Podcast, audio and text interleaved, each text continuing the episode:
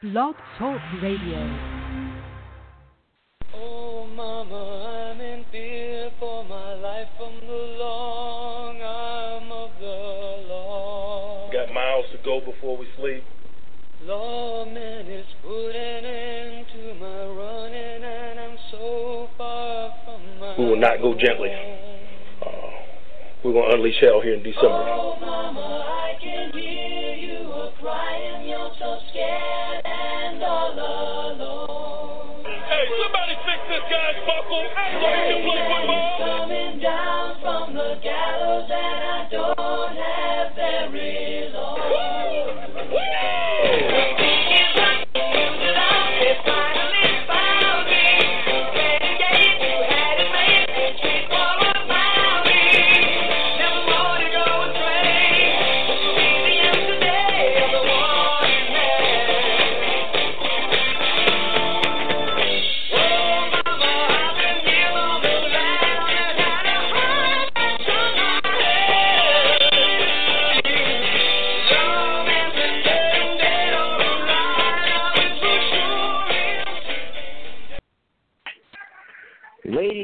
Gentlemen of Steeler Nation, we welcome you back to another edition of the Standard is the Standard. It's kind of, I don't know, it's kind of down.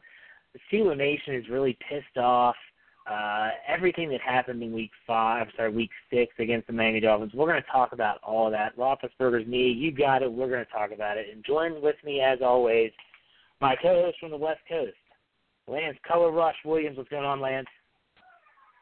What's happening, Jeff? Listeners, a lot of you guys don't know. It's like me and Jeff will kind of talk about some stuff prior to the show off air. You know, we'll usually discuss what we're going to have on the program earlier in the week, but we might talk about, you know, five to ten minutes before the program. Jeff didn't show up until we started. He is taking the example of the Pittsburgh Steelers he I didn't even know if Jeff was going to show up. I was like, man, it's about six o'clock. Then I hear Renegade, and I go, oh, okay, he's here. But that's sort of how the Steelers played. They really didn't decide to show up on Sunday. So hey, it's indicative of the team's performance. Hopefully, we will bring it to you raw, real, and physical, unlike the Steelers did against the Miami Dolphins. Well, here's the difference, though, Lance. I showed up. The Steelers never showed up.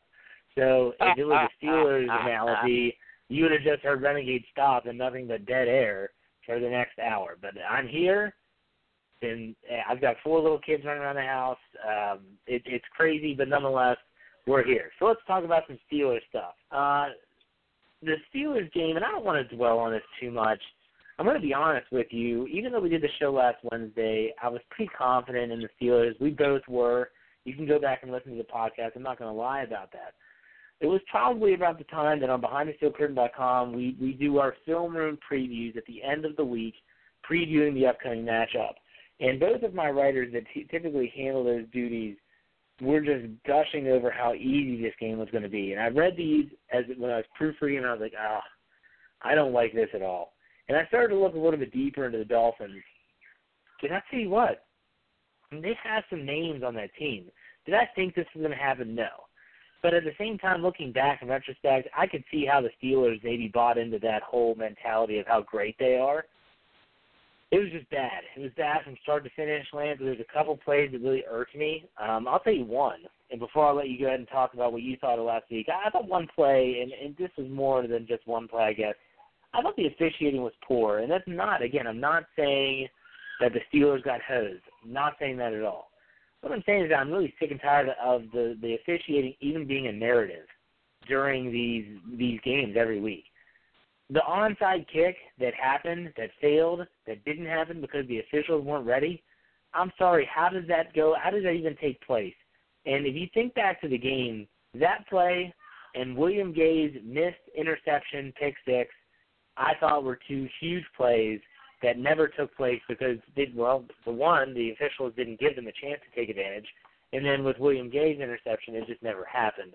Um, to kind of narrow our focus, Lance, what were you most disappointed with And ultimately, where did you think the game went south for the Steelers? Because let's be honest, this team was in the game up until late in the third quarter. They were only a score down. And so, uh, what do what do you think happened? Well, I wanted to point to what you said at the top of the show. Just in listening to some of the post game audio, in my personal life, I really don't like to use the word should because if I use the word should, then I should be six five. I should weigh about 215 pounds with about 7% body fat with about, you know, $10 million in a personal account to do with what I want. That's what I should be. And so there are no shoulds in life, period. And when you hear athletes use the word should, there's absolutely no shoulds in sports either. If you've competed at any level, you understand should doesn't apply. You have to go out and execute and win the game. When you heard some of the post game press conferences of some of the players, some of the interviews, and it's up on the site. Jeff posted, I think he posted it on Monday. A lot of the players said this was a team we should have won or should have beaten, a game we should have won. This is a game we should have. You can't use should in sports. So that tells me that the mindset going into this game wasn't the correct one.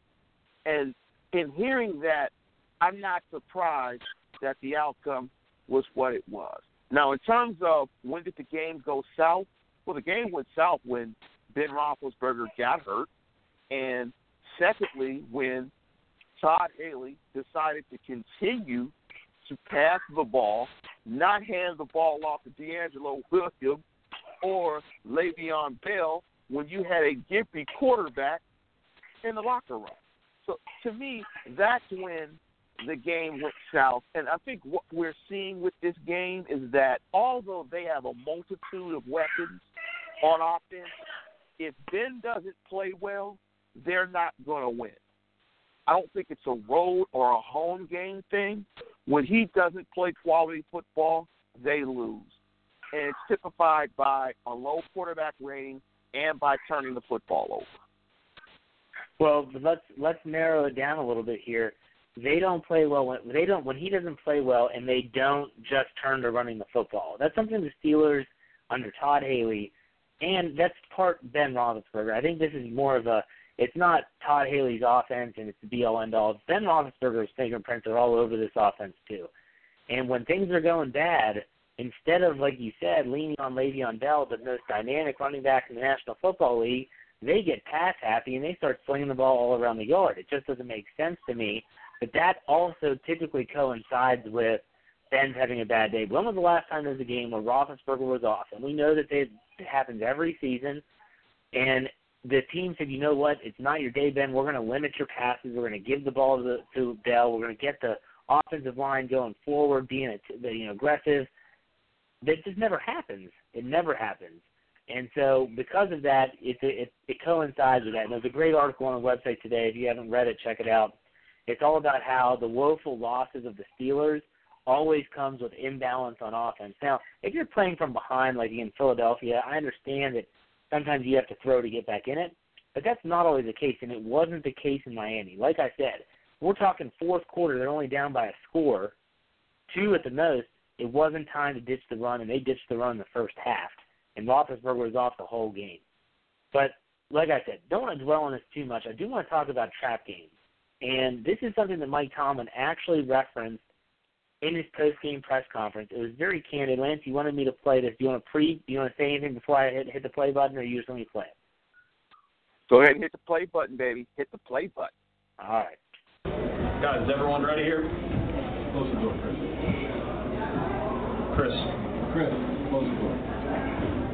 Coach, whenever you're ready. Man, no need to sugarcoat that. We got beat soundly today. Um, we didn't take care of the football. We didn't stop the run. Um, and the stopping of the run is an emphatic point.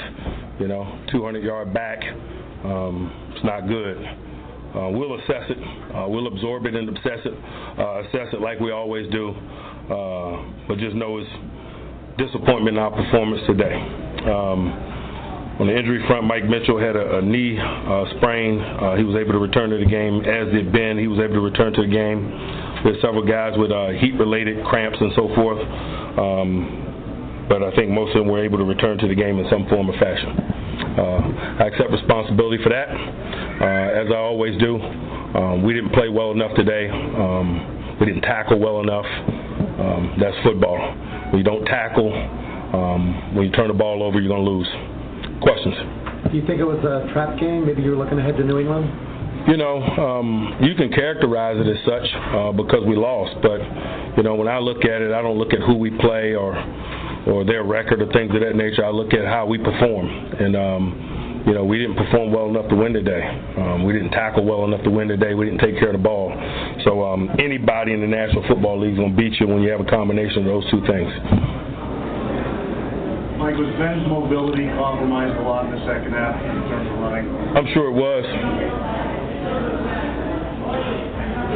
Just the offense seemed kind of bogged down. I mean, Brown only had a few catches. And... Yeah, we didn't we didn't find rhythm there. Um, you know, um, didn't perform well enough. Do you have any feel for the run game and the run defense? You know, um, to be quite honest with you, um, we had enough hats. Um, that back ran hard, ran through tackles. Uh, we didn't tackle well enough. Um, it wasn't a, a lack of manpower at the point of attack, if, if you will. Coach, heat-related issues, how difficult is it to prepare for the humidity down here back in Pittsburgh to get ready for something like that? You know, that's that's just an element of it. I'm sure people have similar issues when they come to Pittsburgh and, and later in the year, latter part of the year. So, you know, that's no excuse, man. We we got to perform better than we when we did today. Anything else? All right. Okay, so that was the raw audio, and so you can hear the people talking at the beginning and at the end. That's the uh, Pittsburgh Steelers public relations team getting everything ready. The trap game. That's what we want to talk about.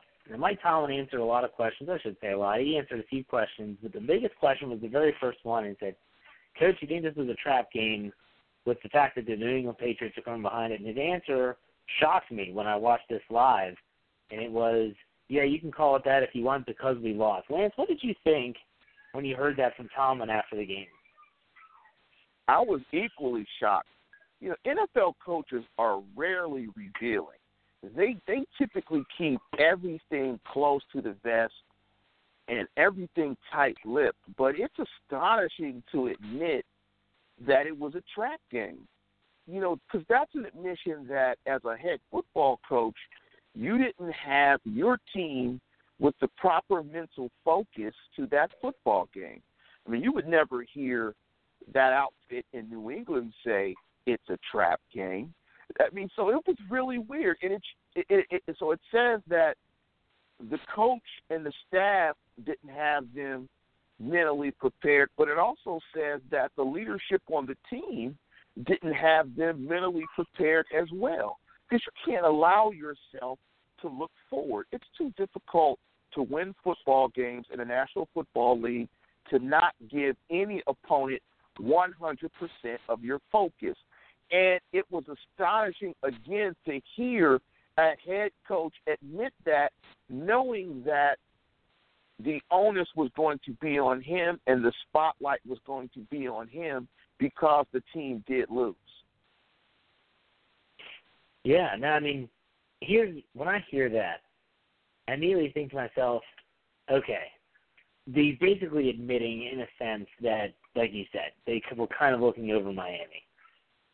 We had, I, I, I personally, you might disagree, Lance, but I have, I think that Mike Tomlin is a big game coach. He gets his teams ready for games like the one that's coming up this Sunday. Backs against the wall, at home, no one's giving them a chance man, this is his style of game. This is his preparation week that he thrives on, and he's done it for years and years now in Pittsburgh. However, is it's tough to it's tough to, for me to analyze the situation because would this game have fallen the same way if the Cleveland Browns were in week uh, week seven and not the New England Patriots? Would it have been different? Because I don't I I I guess the question is, and I think maybe this is worth looking up because everyone knows by now that um, in the last 16 games that he has played on the road against subpar teams, and I say he, meaning Mike Tomlin, that they've lost 11 of those 16. It's a staggering number. But the trap games, to me, is it just because it's a bad opponent, opponent, or do you think it's because he's waiting on the other side? Like that's the way I kind of heard that. Do you agree with that, or do you think it's something else? I don't know. I mean, either way, it's problematic. I mean, if you don't beat teams that you're supposed to beat, you don't make the playoffs. You don't get a one or a two seed. You're a wild card, and suddenly, because you lose focus as a staff, you got to win three or four playoff games to win a championship. That's inexcusable as a staff focus against bad opponents. I mean, we're going to break down this Patriot game, but one of the reasons the Patriots are so successful is because they beat bad teams. They drop bad teams. They don't get beat by them. And when you look at this National Football League, and there was an interesting article about the reduction of ratings by 10% in the NFL, and I attribute largely that to the bad product that's been doled out on Thursdays and Mondays every week and the bad quarterback play that a majority of the teams you're going to play in the National Football League week to week are going to probably be bad to average. So you better figure out a way to beat bad teams and not lose your focus as a staff. And if he's losing his focus as a head coach, you can understand why the players are saying that dreaded word should trouble it. He's going to have to fix that Yeah. because they cannot continue to lose to bad teams if they want to win Super Bowls. If you can't go to Foxborough in December, early January, trying to go beat Brady to get to the Super Bowl. You don't want to do that. And, you know, if they lose on Sunday, hello, they're going to New England. Get ready. Yeah, and no, I, you're absolutely right. And this this game Sunday is a big game for a lot of reasons. But ultimately, I asked the question, like you said, it's something that needs to be fixed. He's been here for ten years, and it hasn't been fixed. So at what point do we say, well, either it's not going to get fixed, or is it even capable of being fixed? You know what I mean? Um, Mike Tomlin is a is a great coach. I like Mike Tomlin. I'm not bashing Mike Tomlin. There are people that you unfortunately, as as the editor of BehindTheSteelCurtain.com, that I'm surrounded by on Facebook or Twitter that are not Mike Tomlin fans. Some of that is racially driven, but that's a that's a discussion for a whole other time. But ultimately, can it be fixed? Is this something that you can just say, okay, the coach is going to kind of get get a general more general sense of focus or anything like that? What do you think? Well, he better build a wall around the problem and figure it out. Because if he doesn't figure it out, it's going to be very difficult for them to win a championship if that guy, number 12, Tommy Terrific, husband of Gisele, is up in New England on the road in a big spot in the playoffs. He better fix it. I mean, he has to. He has to figure out a way. I don't know if that's better leadership in the locker room, better preparation those weeks. I don't know what it is, but it's beyond the trend. It happens consistently, and it has to get fixed if they want a legitimate shot to win a seventh Super Bowl and to win another one while Ben Roethlisberger, as we see him get year after year, hurt year after year, I should say, uh, you better maximize your opportunity to win a championship while number seven is in the black and gold. Yeah, and that's a really good point. And so, you know, the the, the sad thing about the whole trap game and the letdowns that, uh, like you said, unfortunately have become commonplace with the Pittsburgh Steelers under Mike Tomlin. There is no real hard, concrete answer of to how that'll work. But you did mention Ben Roethlisberger, which leads me to my next point. Or not my next point, but it basically news that broke today, Lance. I'm sure you saw. Um, Chris Mortensen of, of ESPN reported that the update on Roethlisberger's knee is that now there's a potential that he could be out for anywhere from four to six weeks. And this is not really news. Uh, if you follow certain people, I know that Dr. Chao on internet on the internet on Twitter, Um, he's a former he's a former San Diego Chargers chief staff of medical, the medical guy. He's the one that would be on the field treating guys like Philip Rivers and all that. Um, even back when Junior Seau played there, but still, they said one to three. He seemed very optimistic that he would that Ben would be able to be back in after the bye week. But now they're saying it could be a little bit longer. Um, four to six weeks is you're talking dire straits for the Steelers as they turn to Landry Jones and or Zach Mettenberger. Which I will say before I go any further, there has been some chatter about the Steelers possibly trading to bring in another quarterback if it is four to six weeks. I don't know, some idiot on NFL.com said they should trade for Ryan Ryan Fitzpatrick. Why in the world they would do that, I don't know. Um, some were saying that they should trade for um, butt fumble Mark Sanchez. That's almost as idiotic as you could think. Um, they're going to stick with the two guys that they have here as long as Roethlisberger's out. My question for you, though, Lance, is let's say Roethlisberger misses just the Patriots game. They have the bye week, and he's able to come back for the Ravens game. Are you confident that A, he can stay healthy for the rest of the season, and that the offensive issues that are currently going on in the team can be rectified rather quickly? If Ben comes back for the Ravens game, they'll win the division. The division is not very good. They'll, they will win the division if he comes back. If it's six weeks, the season is over. It's a wrap. I love this team. They've got a lot of talent. It's a wrap. It's a year to develop young guys.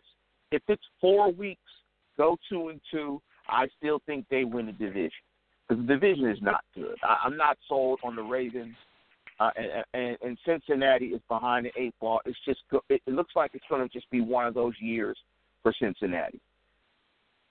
But you know, again, th- this season reminds me of last year. I mean, we're we're pretty much in the same place as we were last year after the Rams game. It a little bit later. And this brings up the point that they better start getting prepared for life after Ben Roethlisberger, because you know I'm 46. I want to see another Super Bowl. You know, look, I don't want to go another 25 years post Ben before you get a seventh championship. I, you know, I don't want to go through that. I mean, I went through uh, a long stretch of you know, bad football in the 80s and you know, the resurrection of the franchise, so to speak, under Bill Cowher. I mean, you have to strike when you have the franchise guy. And they've gotten two rings. And there are a lot of franchises that don't have one. So they're playing with house money as it is right now. But but still, they have to think about that future beyond Ben because he is getting hurt every single season and this was a non-contact injury as well, which only makes it more alarming. Yeah, it's definitely a, a unique situation. I, I've been on record as saying that I thought that this upcoming draft would be the, the year that they look for a young quarterback. I'm not saying they spend a first rounder on a quarterback, but a mid-round pick on someone that maybe could be that backup, that could be the possibly when Roethlisberger decides to hang it up the guy that could possibly step in. Um, kind of like your Jimmy Garoppolo or you know players like that. You see New England do that uh, with some regularity.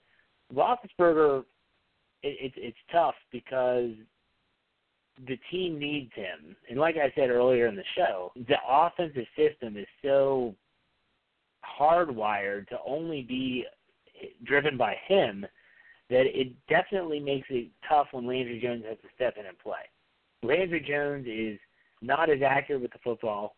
He is. I will say this. He's he's pretty good at the intermediate short routes.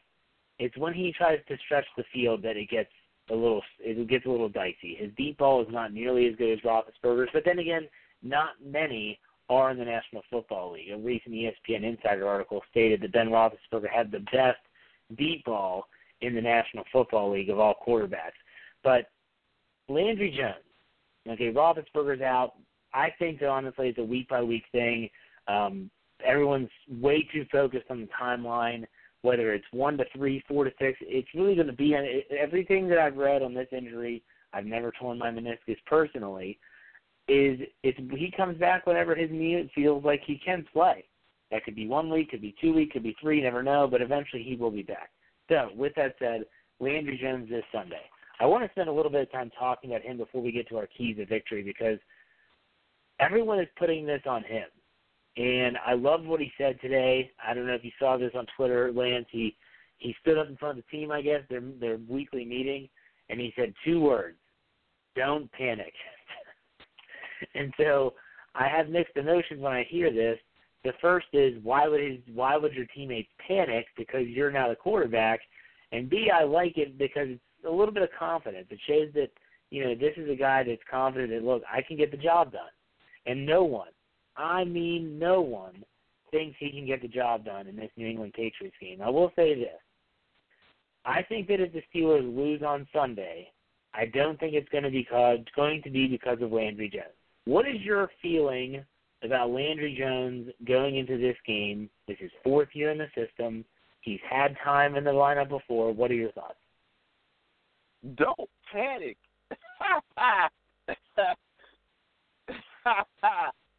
they better panic. Don't panic. First of all, the Patriots are giving up about 15 points a game. I mean, this isn't the the Patriot team where it's stacked and tilted on offense. I mean, the reason why they started three and one, the defense carried them. They're an outstanding defensive football team. They're so dangerous this year is they're going to average close to 30 with Brady, and they're going to give up about 15 to 16 on defense. That's a two touchdown point differential. That is elite category. So panic, oh hell yeah, you better panic on both sides of the ball. and so, you know, when I hear that, I, hey, look, I, I, I chuckle. Hey man, that that's like me trying to fight Mike Tyson in the early '90s. I'm better panic. I have no plan. I can't beat that guy. You better panic. Look, this is going to have to All be right. their best. We can say that it can't happen. The Patriots are a very good football team. They are the best team in the AFC to me by far. Could it happen? Yes. We've all seen Landry Jones.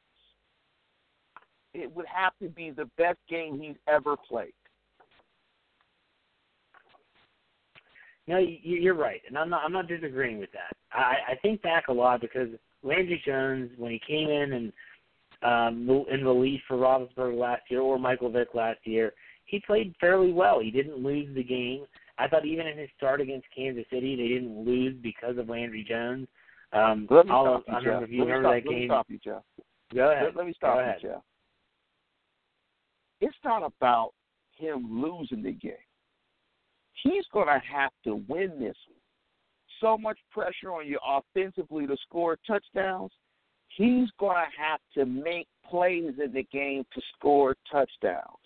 Now, this isn't going to be Yeah, a game where yeah, he's going to have to make plays. If he just doesn't turn the ball over, that's great. That that's the bare minimum to possibly winning. But he's going to have to throw multiple touchdowns and make plays in this game for them to win. Now he's capable of doing it. We've seen it, but he's going to have to play really, really good football for them to win this game. Oh, yeah, no doubt about it. But at the same time, I, I want. I, I guess I have the feeling that I be. You know, with Landry Jones, it, with this offense, if they have a plan that is smart and logical, and I can't always say that about Todd Haley's plans, they can win with him being. I'm not saying like remember Michael Vick last year. It was basically here are the keys to the car. Please, for the love of God, don't wreck it. You know, just drive 20 miles per hour below the speed limit. Stay between the lines.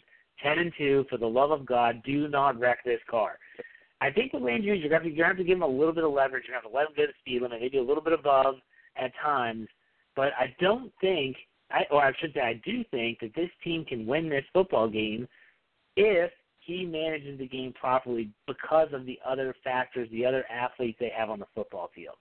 I, I look at the I look at this matchup, and we're we're basically slowly merging our way into the keys to victory. But I look at the Patriots throughout their first seven games. Okay, they're obviously five. I'm sorry, six games, five and one. Now they beat the Cardinals in Week One, 23 to 21. Then they gave up 24 points to the Dolphins in Week Two. They shut out the Texans. Uh, if you watch that game, that was a Thursday night. Just ridiculous. They got shut out by the Bills, and then they gave up 16 points that game. The Browns uh, were actually winning that game, I think, at one point. Um, and then they came back when Brady's return and all that stuff. And the Bengals, 35 to 17. It's not going to be easy. It's, I'm not not saying that at all. It's not going to be easy. And, and if I'm a betting man, if I'm in Vegas, I'm not putting money on Landry Jones to throw for 300 and, and throw three touchdowns with no interceptions. You would be an idiot if you did that. But still, I think that he can manage the game, and, and maybe this is just a good segue into the keys to victory. Let me go first because we're already talking about Landry Jones. Uh, when you look at Let this me say- upcoming let- game against the, go Let ahead. me say You one wanna thing. go- Let me say say one thing. Jeff. Go ahead. Let, let me say one thing, for, Yeah. and maybe you'll touch on it. Look, I, it, it sounds like I'm killing Landry Jones, and, and and I probably am to, to a certain degree, like I killed Bruce Gradkowski. Like I basically called Bruce Gradkowski a bum. Right? You got mad at me last year. You did year. call him a bum. 'cause I, You did call him I, a I bum. did call him. a- I did call him a bum. You got mad at me last year. But but here's the funny thing about this game, and, and I'm sure you'll break it down uh, uh, more more than I will. He can't play scared and just try to manage this game. They're going to have to turn him loose and let him try to make plays.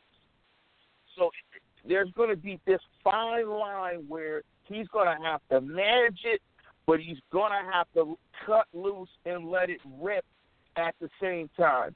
Because if he just tries to manage it, they won't win and they won't have a chance. No, I agree 100%. And I'm going to talk about that for a little bit. So, the first thing that I want to bring up when I talk about my keys to victory for the offense is I looked at the teams the Steelers have played.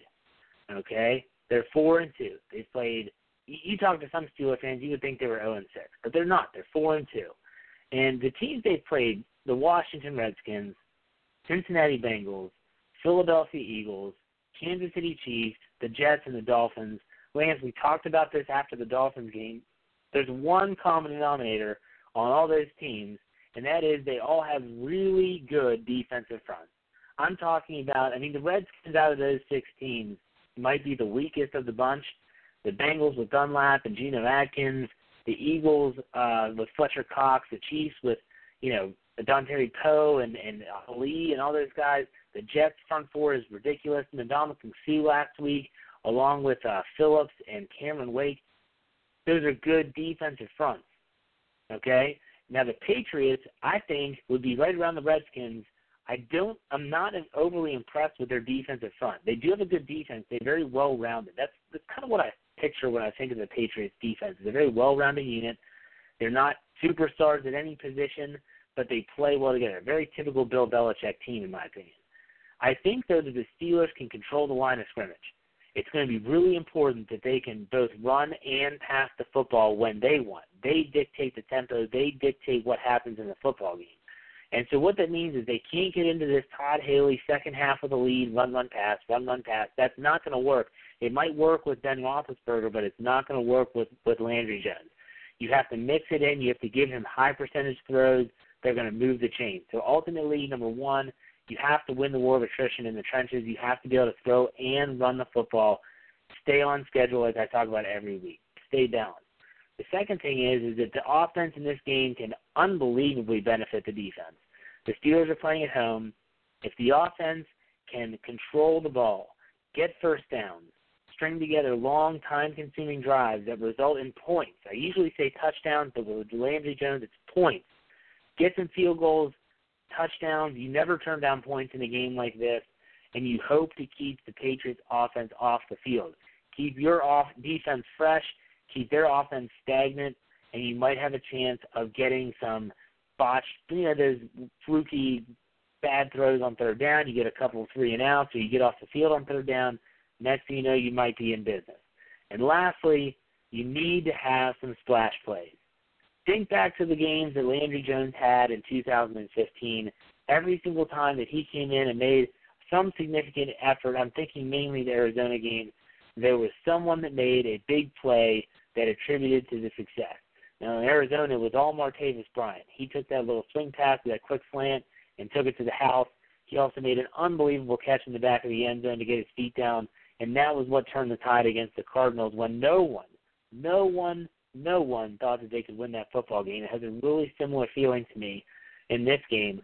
I ultimately look at this this matchup, meaning offense versus their defense, and I just think that if the offensive line is playing well, and they do what they did against Washington, which is they basically control the game.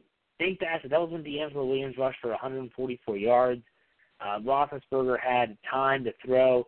That's what this Patriots defense front reminds me of. I'm not overly impressed with that. Um, I think that the Steelers can do their part offensively. Are they going to put up 30? I don't think so. But are they going to be able to put up points to give them a chance? I do think so. So those are my three keys. Lance, before you go on with your defensive keys, any thoughts on those offensive keys to victory that I just gave you?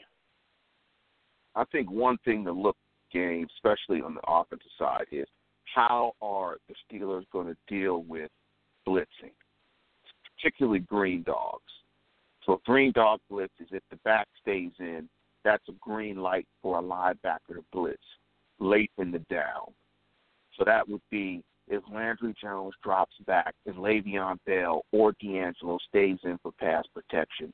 That's the green light at that point in his drop that the linebacker will go ahead and be an extra rusher and an extra blitzer. So it's going to be interesting to see how Landry Jones deals with green dog blitz, blitzes and blitzes in general because that front is just okay. They don't get a ton of pressure but best believe they're going to blitz the mess out of Landry Jones and Green Dog him because they have two pretty good corners, and they're going to see if they can hold up first. Because I don't think receiver of the Steelers. I think you'll see a lot of Malcolm Butler on AB with the safety over top, but it's going to be imperative that Jesse James and some of the ancillary players make plays because they're going to roll somebody to AB and force somebody else other than AB to beat them. Uh, because they're probably going to think that Bell just can't beat them alone. So, but the big thing is how are they going to deal with blitzes? But before I get into my breakdown, I wanted to give you uh, listeners some information and some numbers, some bad numbers from the Dolphin game. First of all, 30 points, season high in points, uh, or 30 points. That's pretty bad. Um, the, Eagles scored more points against them than, than 30, right? It was. I'm, I'm, I'm forgetting the score of the Eagles game 30, already. 34, 30 34 to three. 400 plus yards rushing, horrible. 148 yards after contact to the running backs, or to Ajayi specifically. uh, 8.2 yards per carry as a team, and six red zone trips. I wanted to give you guys those numbers because that's the backdrop as we go into this game.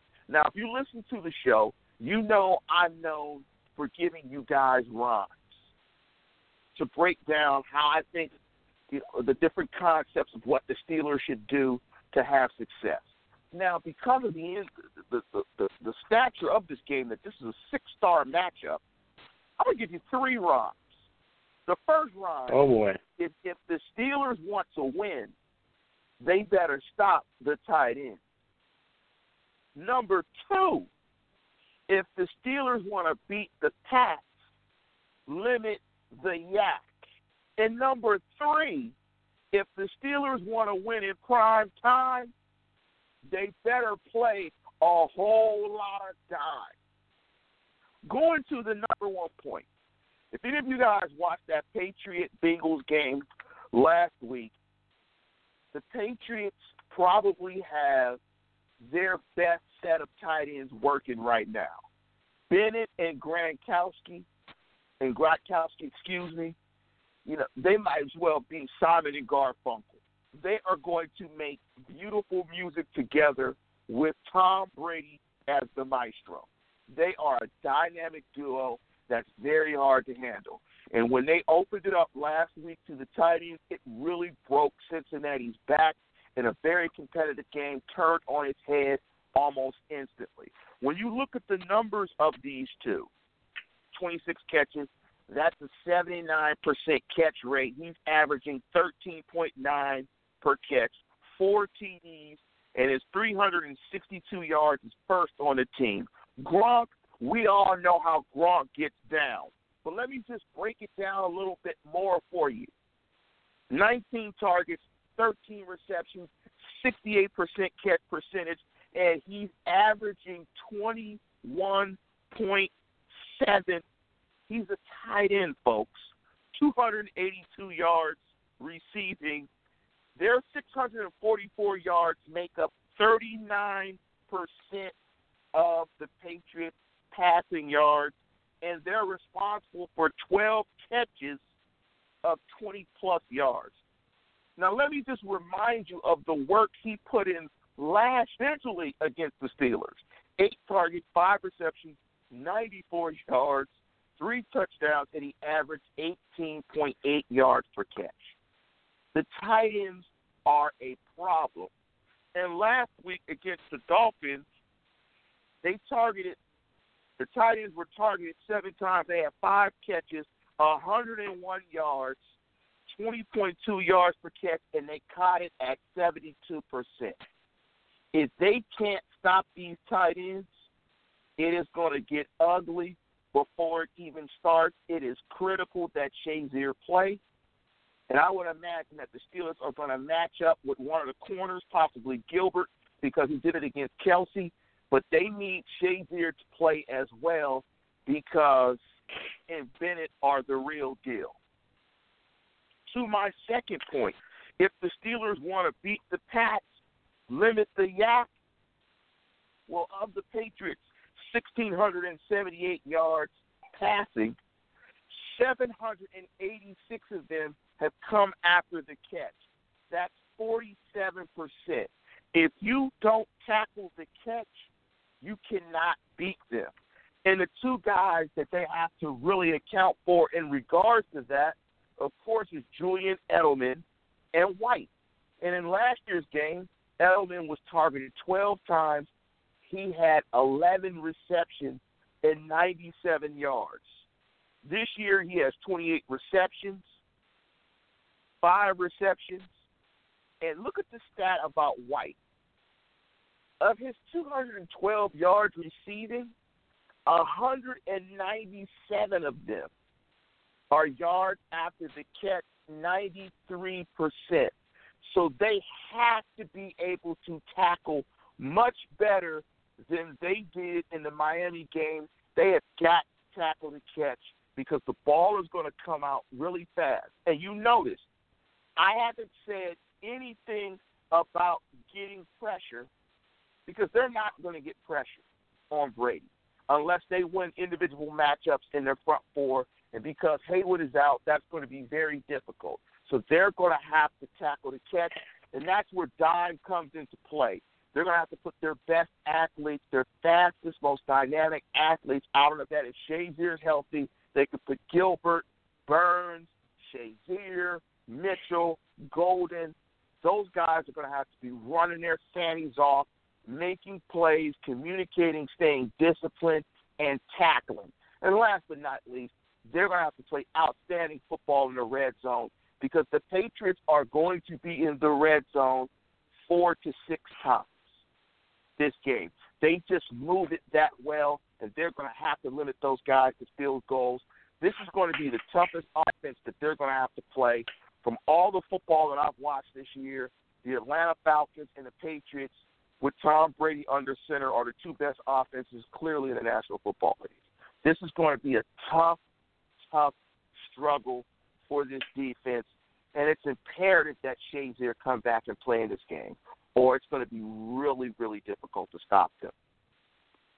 That's some good stuff. I mean, you look at it, yeah, you're right. I mean, Shazier, it, it's almost like they drafted Shazier for the Patriots uh, to try to help with Gronkowski and the tight ends that are basically wide receivers that don't do much inline blocking. But um, he was a limited participant in practice today. That's a step in the right direction. But um, when we get to predictions, he's going to be key for me. I mean, I, I I've said it before. I, I just don't think that if the Steelers lose this game on Sunday, it's gonna. I don't think it's gonna be because of Landry Jones. I think that the Steelers are smart enough. They're gonna get Le'Veon Bell his touches, and they're gonna make put him Landry Jones being meaning him uh, in the best case scenario, the best chance to succeed. But the defense though is just a mismatch nightmare. Um, it'll be interesting to see how the Steelers approach it. Um, I do think that the Steelers are going to blitz but they have to time it well. Uh, but against against Tom Brady, you know, you you saw it in Miami, you've seen it. I saw it against the Jets as well. Sometimes they have these really delayed safety blitzes. You're just going to get eaten alive if you try that. They've got to bring pressure with those front five. Uh, they got to let James Harrison loose a little bit and see him get going because let's be honest, the two starters on Sunday, that was Anthony Chickillo and um, Jarvis Jones well, they didn't impress. I'll just put it that way. Did not impress. Well, yeah, no, I'm sorry. El Busto. El Busto. I'm okay, sorry. There you go. There you go. El Busto. so, um, it, it's tough. So let's go ahead and get it out of the way. Predictions. Uh, I know who you're going to pick, but I'd like to know the score. I'm gonna pick the Patriots like 31-14. Oof. All right. That's rough. Um, I'm going to give you two I, I predictions. Go ahead. Go ahead. Go ahead. I I I, I think they're going to get smoked. And it's not, and I, okay. I agree that it, it's not going to so much be Landry's fault. I think Landry's going to play okay. The it, it's the defensive side of football. I mean, it, it's troublesome that you know they don't get any sacks against the 32nd rate team in ASR. That's adjusted sack rate I mean that that that's troubling, and, and, and going against Brady not being able to get any pressure. I mean that that that's really troubling. And you know, without Shazier, I mean they are really slow at the linebacker position and are very vulnerable in the flats to the boundaries. And, you know that's what the Patriots want to do anyway. They want to throw the ball out to the boundary and, and stretch you out horizontally and if they can do that all day, they'll do it, and eventually they'll start hitting you with Gronk, and it'll be a really easy game. So it's going to be really tough for them defensively. But if they lose this game, it, it, it's not all you know. All is not done with the season. Um, you know, I, I think yeah. this is going to be a tough game for them anyway. Even with Ben, they would have to play their best football anyway, and the defense is going to be an issue in that case anyway. Yeah, so my prediction, I'm going to give you two predictions because I think so much of this game, like you said, hinges on Ryan Shazier's availability. Now, before I even go into my prediction, I have a question for you. If you're Mike Tomlin, and Ryan Shazier is coming off that MCL sprain, and the doctors say, Coach, I think he's going to be good to go. Um, he might not be at full speed um, could potentially re-injure the the knee. What do you do? Do you play him in this game, or do you say we're not risking it? I want him for the long haul after the bye week. How, how are you handling Shazier as they approach this this week? I mean, it's football. If they clear the guy, he plays. I'm not even going to make it complicated. The doctors clear him, he can go. I'm gonna make him available. All right. Okay. You know, I'm I can make it real that. simple. Absolutely. You know, you know, I'm just trying to make it simple for me and not fudge it. Um, I would definitely, if I were the coach, I would think about the risk reward. Um, here's a guy that obviously has shown that he struggles staying healthy. Uh, in a game where the bye week is awaiting them right after, I would say to myself, okay, how are we going to handle this? Is it worth it? Um, not that they don't have a chance, but at the same time, you're looking big picture. I look at the Steelers, how they have five of their six AFC North games awaiting them after the bye week. That's ultimately the goal is to win the division. You win your division first, you're going to guarantee a home playoff game. You hope things pan out the way that you might get a number one or number two seed, depending on all that stuff. But um, it, it's going to be interesting. Uh, let, let me get to my predictions. There's two predictions. One if Ryan Shazier plays, and one if Ryan one if Ryan Shazier doesn't. If Ryan Shazier doesn't play, I don't think the Steelers stand a chance. And again, like I said a million times this show already, it's not because of Landry Jones. To give you a score, I would be close to what you would say. I'd say something along the lines of 34 to maybe 17. But if he does play, I think it's going to be a lot closer than people think. I'm really, really tempted, and I haven't really come up with it's Wednesday. I still want to see the injury report and how things are floating around. I, I really think the Steelers. It doesn't look on paper like you just diagrammed, Lance. You were basically saying that the way that they attack the, the Steelers' defense is going to be simple and it's going to be effective. You really ask yourself, do they even stand a chance if they were healthy? Well, I, there's something about some games that has me just a little bit more positive than others. I wasn't. I was positive last week, but like I said, when I read those previews from the BehindTheSteelCurtain.com, I was like, I don't have a good feeling about this game. It had a trap game written all over it.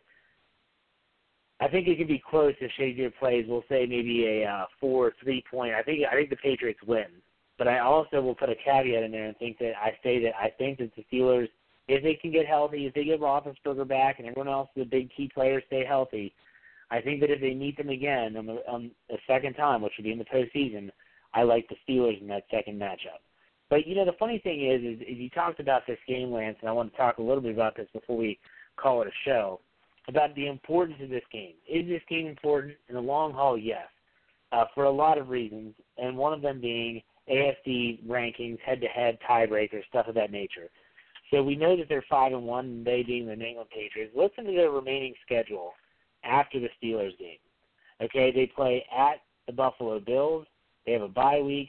Then they have a home game versus the Seattle Seahawks, at the San Francisco 49ers, at the New York Jets, um, at home versus the, the Los Angeles Rams, at home against the Baltimore Ravens, at the Denver Broncos, and to finish up the season, a home game against the New York Jets.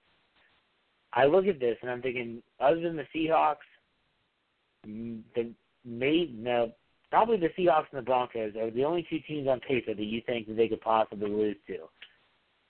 Is this game important? Absolutely, it's important because the Steelers have already lost two games. They need to have that head-to-head matchup if they expect to win. It's going to be it's going to be tough. It, they, fans want that number one seed. They want the the road to Super Bowl 51 to go through Pittsburgh. But like you said, the season does not end if they don't win this football game. What are your What are your thoughts on the Steelers moving forward if they lose the game, four and three, going into the bye week? You look at the rest of the schedule. How do you think this shakes out with the Steelers and the way they've been playing and potential injuries? I mean, it's so hard to say injury being up in the air. It, it, it's really difficult to say. You know, I think they really, and I hate to use this cliche, they really have to focus on it being week to week and just prepare and just try to get better every single week while he's gone. Um, you know, it's just really uncertain with his injury. If it's four to six weeks, like I said, if it's six weeks, the season's over. It they're dead. It, it's a wrap. If it's six, if it's six weeks, it's a wrap. They're gonna have to try to find a veteran to salvage the season. Uh, but if it's one to three, you know, just win the Raven game and everything's fine. You're five and three, and and then it's okay. Five and three, I will probably yeah. guarantee you will be leading the division. So you know, just take it week to week. That, that that's all you have to do, and, and just handle what's in front of you, and do not use the word should. You're right. You're right. Now I have one more question for you, and I'll give you the floor to talk to Steeler Nation before we have this tough matchup against the Patriots on Sunday at Heinz Field. You basically drew a picture of a really tough assignment for any defense, but especially the Steelers with their secondary the way that it is and they're not healthy. Robert Golden was limited today. Shazier was limited today. Heyward's out. It's been well documented the injuries that they have. My question for you is when you look at this on paper, if those teams are healthy, do you think the Steelers match up any better, or do you think this is kind of a game where if the Steelers were ever going to beat the Patriots, it would have to be in a shootout? If both teams are healthy, they probably lose a shootout. Just because at some point in time, on one of these possessions, the Patriots will either convert a third down to close out the game, or they'll score in the red zone. Where on one of the possessions, the Steelers will kick a field goal and they'll lose by like four or something. Because I mean, even in the matchup last year, Steelers made a ton of mistakes, they moved the football. I think they had over 400 yards offense. You know, DeAngelo had about 130 you know, the frustrating thing for Steeler fans is that they haven't played. I don't think they've played the Patriots with Ben Bell and AB yet. So, you know, uh, this is one of those games, man. You just play the game and see what happens, and and, and hopefully, you know, you learn from it. And if you see those guys again, you can, you know, you can use those lessons favorably, and hopefully they'll help you win the next time. But I just think it's really tough for them because the defense is banged up. I think it's going to be a really tough game. It was going to be a, a, a very big challenge anyway. Uh, you know, but over these first six games, you know, you know, the one name on defense that has stood out to me and has played quality football is uh, Cockrell. You know, I think Cockrell has become a corner that could be your number two corner uh, uh, moving forward, and I think he's a guy that could, you know, maybe be a linchpin in a good secondary. Yeah, um, I will say this: if the Steelers somehow shock the world, and I say that honestly because no one in this planet probably thinks the Steelers have a chance. If they somehow shock the world and beat and beat the Patriots on Sunday, if I would have no problem if Landry Jones went up to the podium in his post game press conference, flipped off the cameras, and said "Screw you guys," and just walked off the stage because nobody has given this guy any semblance of hope confidence thing. And you know what? It it would be it would mean wonders for him. I think Steeler Nation would be at an all time high if it were to somehow happen because it's the Patriots because it's just so improbable. But it's exactly what it is improbable. So Lance, here's the time in the show where you get to talk to Steeler Nation. Um, some people need talked off a ledge. Uh, I don't know if you want to do that or not, but uh, go ahead. Go ahead and talk to Steeler fans out there. I'm not telling you to jump, but if you do, you better have a black and gold parachute. Just saying. I'm just saying. I wanted to comment on an article that ESPN put out about the current contenders. You know, who was a contender, who was a pretender. And ESPN said that the Steelers were flawed, but not yet pretenders. And they said it primarily because of inconsistency on offense, Ben being hurt, and this is what they wrote in the article. Quote, the defense badly needs Ryan Shazier and Cameron Heyward on the unsettled division buys time for the Steelers to get healthier. And if that happens, Pittsburgh will be New England's top challenger in the AFC, but there are still too many unknowns right now. I agree with that assessment 1,000%. They are flawed. Yeah. This is a offense slanted, uneven team. When Ben doesn't play well and the offense doesn't play well, they're probably not going to win those games. We knew that coming into the season. So what we've seen over the first six games I don't think we've seen anything different than what we expected. And the article is absolutely right. Without Shazier and Heyward, if Shazier, Heyward, and Tuitt aren't playing, the defense is ripe for the taking. Now, the division isn't very good. Cleveland is bad. Cincinnati is struggling, and the Ravens are ordinary. The whole division lost on Sunday. So the division is still theirs for the taking. And as they get healthier, you'll get Heyward back. You add Shazier, Heyward, Dupree to it. All of a sudden, it starts to look better. We said this entire season that this is a, a back half of the year team when they get healthy and they get all of their pieces. And I still think that they are that. So even if they get hammered or drubbed in this game, so be it.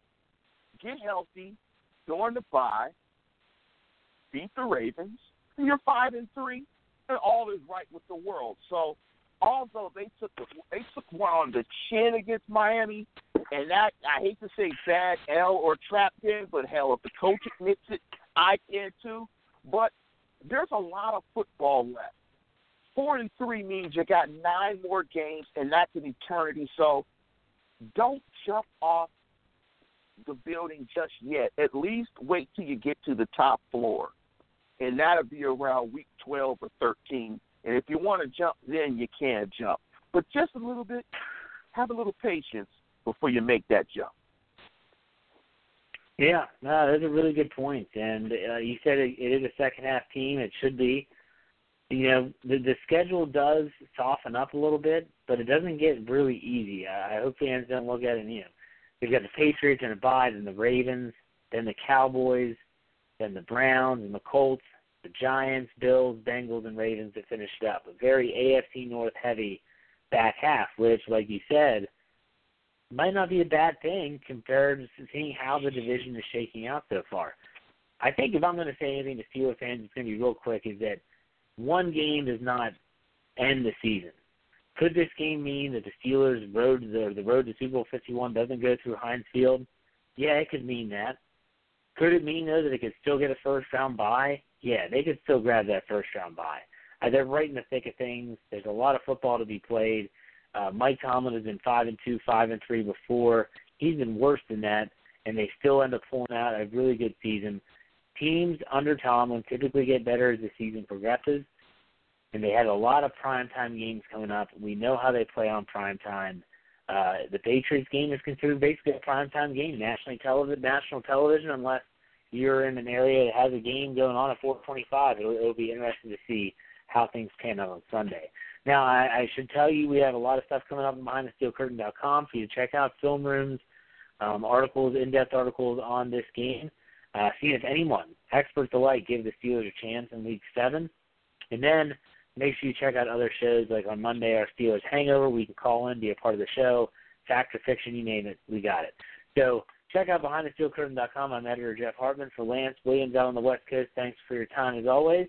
We'll see you next time on The Standard is the Standard. Go Steelers. Bye. There's a time and a place for black and white, like when you're learning to play piano, or when you want a big two toned cookie, or when shopping for a pet zebra. But if you want to attract customers, there's no room for black and white. So go to Staples. Staples specializes in bold, hard to miss color printing. And now at Staples, get 20% back in rewards on color printing, from banners to brochures and copies to presentations. Print more color, save more money at Staples. In store only. Ends 11 10 18. Restrictions apply. See store associate or staples.com slash 20 back for details.